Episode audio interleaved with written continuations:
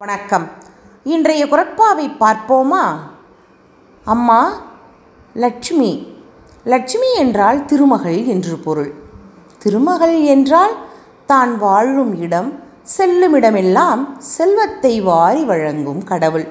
ஆம் உன் பெற்றோர் உன்னை திருமகள் போல் நினைத்து நீ இருக்கும் இடத்திலும் செல்வம் பெருக வேண்டும் என அப்பெயரிட்டனர்.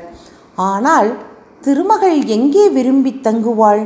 செல்வம் பெருகும் என்று தெரியுமா? வள்ளுவர் சொல்வதைப் பார்.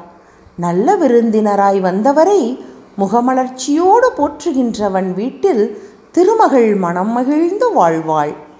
அகனமர்ந்து செய்யாள் உறையும் முகனமர்ந்து நல்விருந்து ஓம்புவான் இல்.